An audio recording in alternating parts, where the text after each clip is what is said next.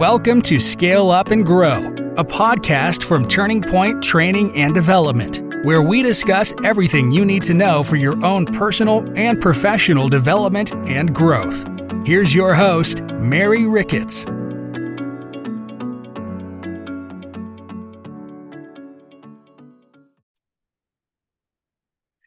Oh my goodness. I want to talk about this topic for I, what I'd love to call, I know I'm not the only one that says, but call them middle managers. I want to talk about navigating the layers for middle managers when it comes to getting leadership approval. Middle management is often like into being stuck in the middle because you're not at the top tier of leadership level, nor are you at, at the base.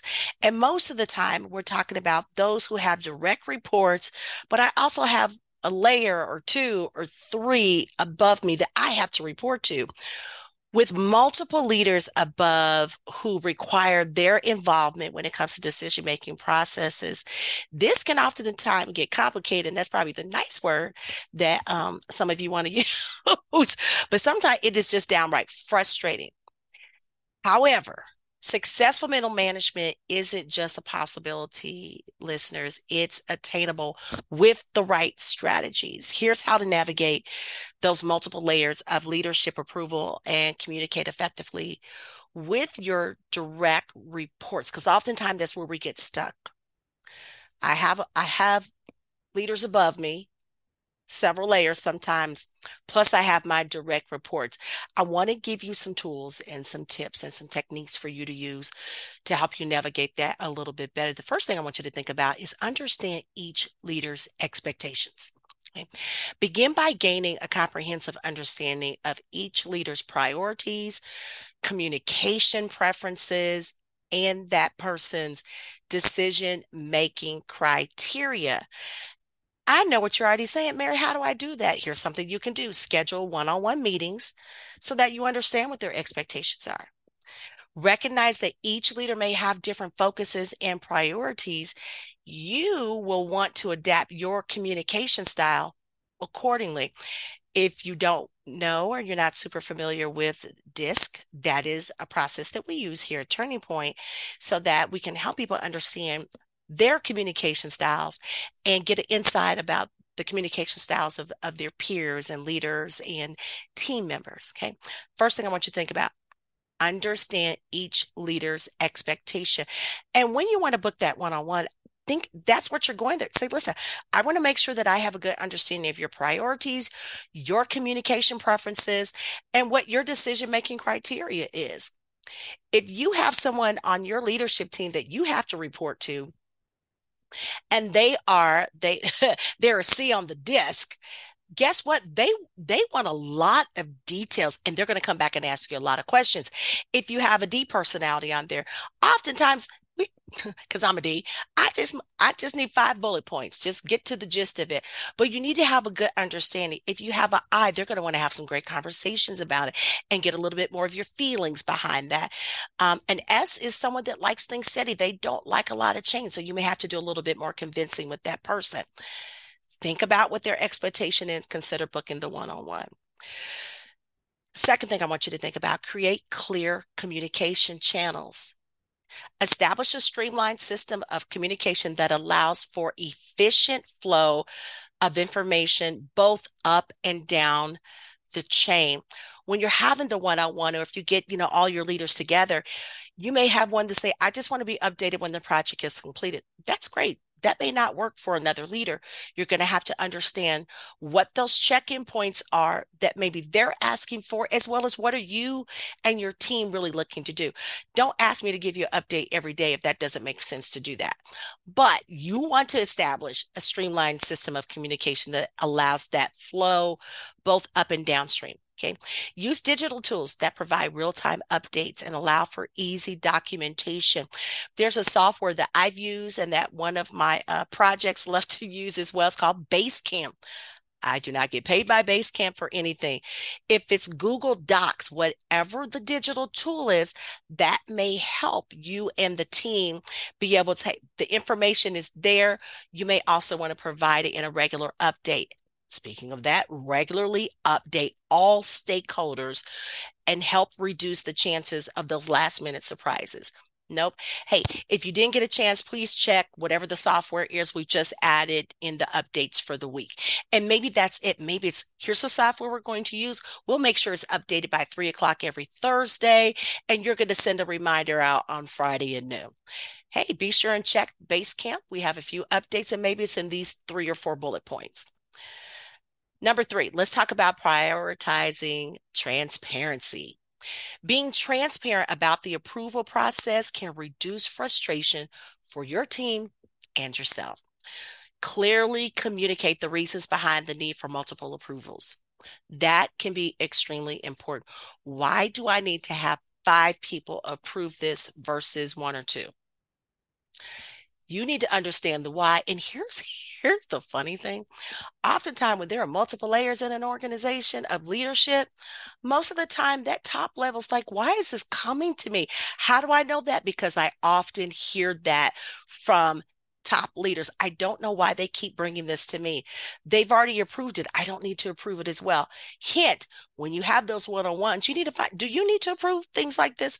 You may get a no how that that could speed up your process clearly communicate the reasons and the needs for multiple approvals. And whatever that information is you may want to share that with your team as well. Highlight the benefits of the process such as increased scrutiny leading to better decision making we want their eyes to look at this you know every week so that in eight weeks or six weeks when we're done with the project or when we've completed our task for the project, we don't have a lot of backtracking to do. There needs to be a purpose behind this. Number four, I want you to think about developing your diplomacy skills.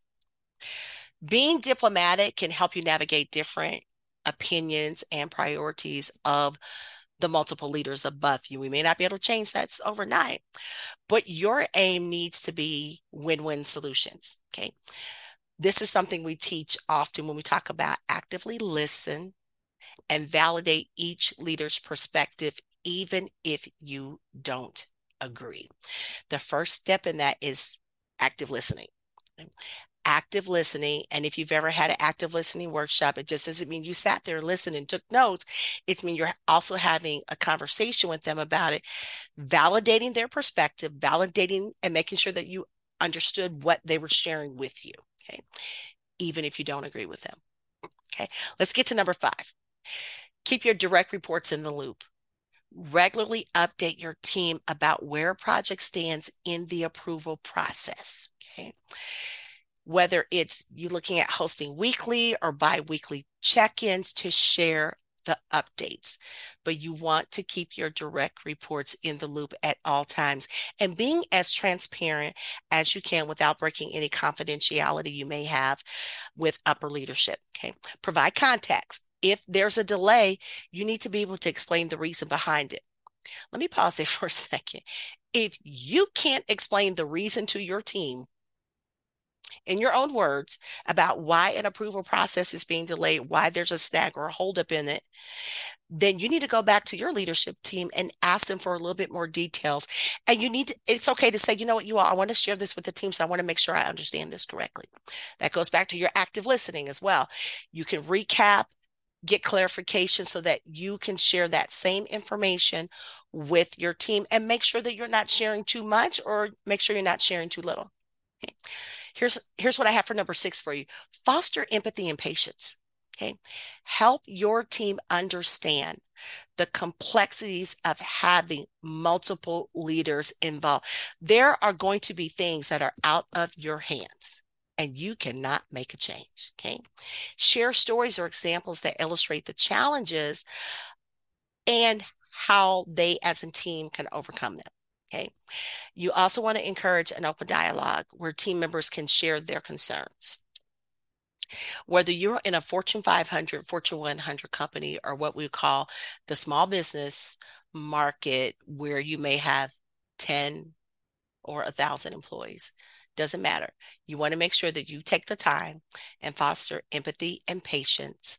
Number seven, empower your team, even with multiple approvals that are required Find areas where your direct reports can take charge and make decisions. Okay.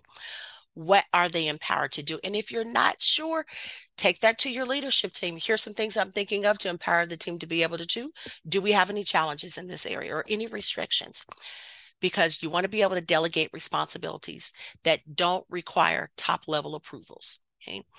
There's an interesting fact that came to me one time. I won't even name drop the the hardware store, but there's a hardware store out there that if you ask, you know, you know, can you give me 10% off of this? You will often get that.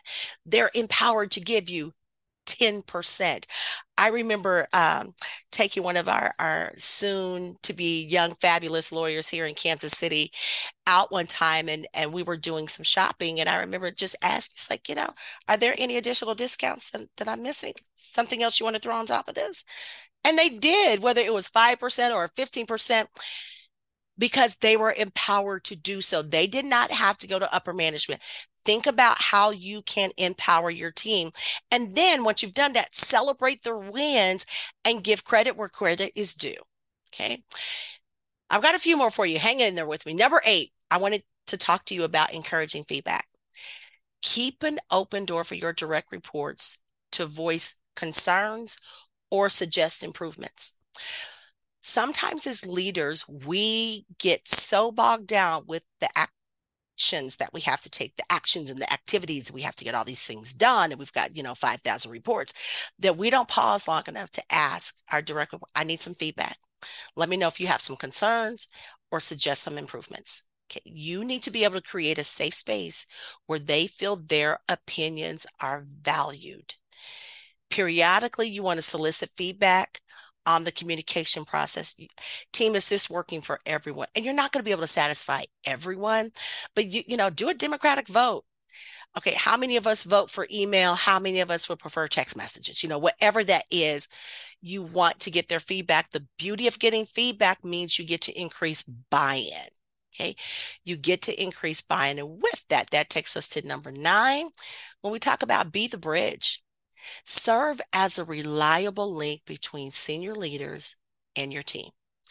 Advocate for your team's needs and ideas. And you won't have that unless you're communicating with your team. And you want your team to trust you as much as you need to trust your team members. Translate senior leadership's goals and directions into actionable tasks for your team.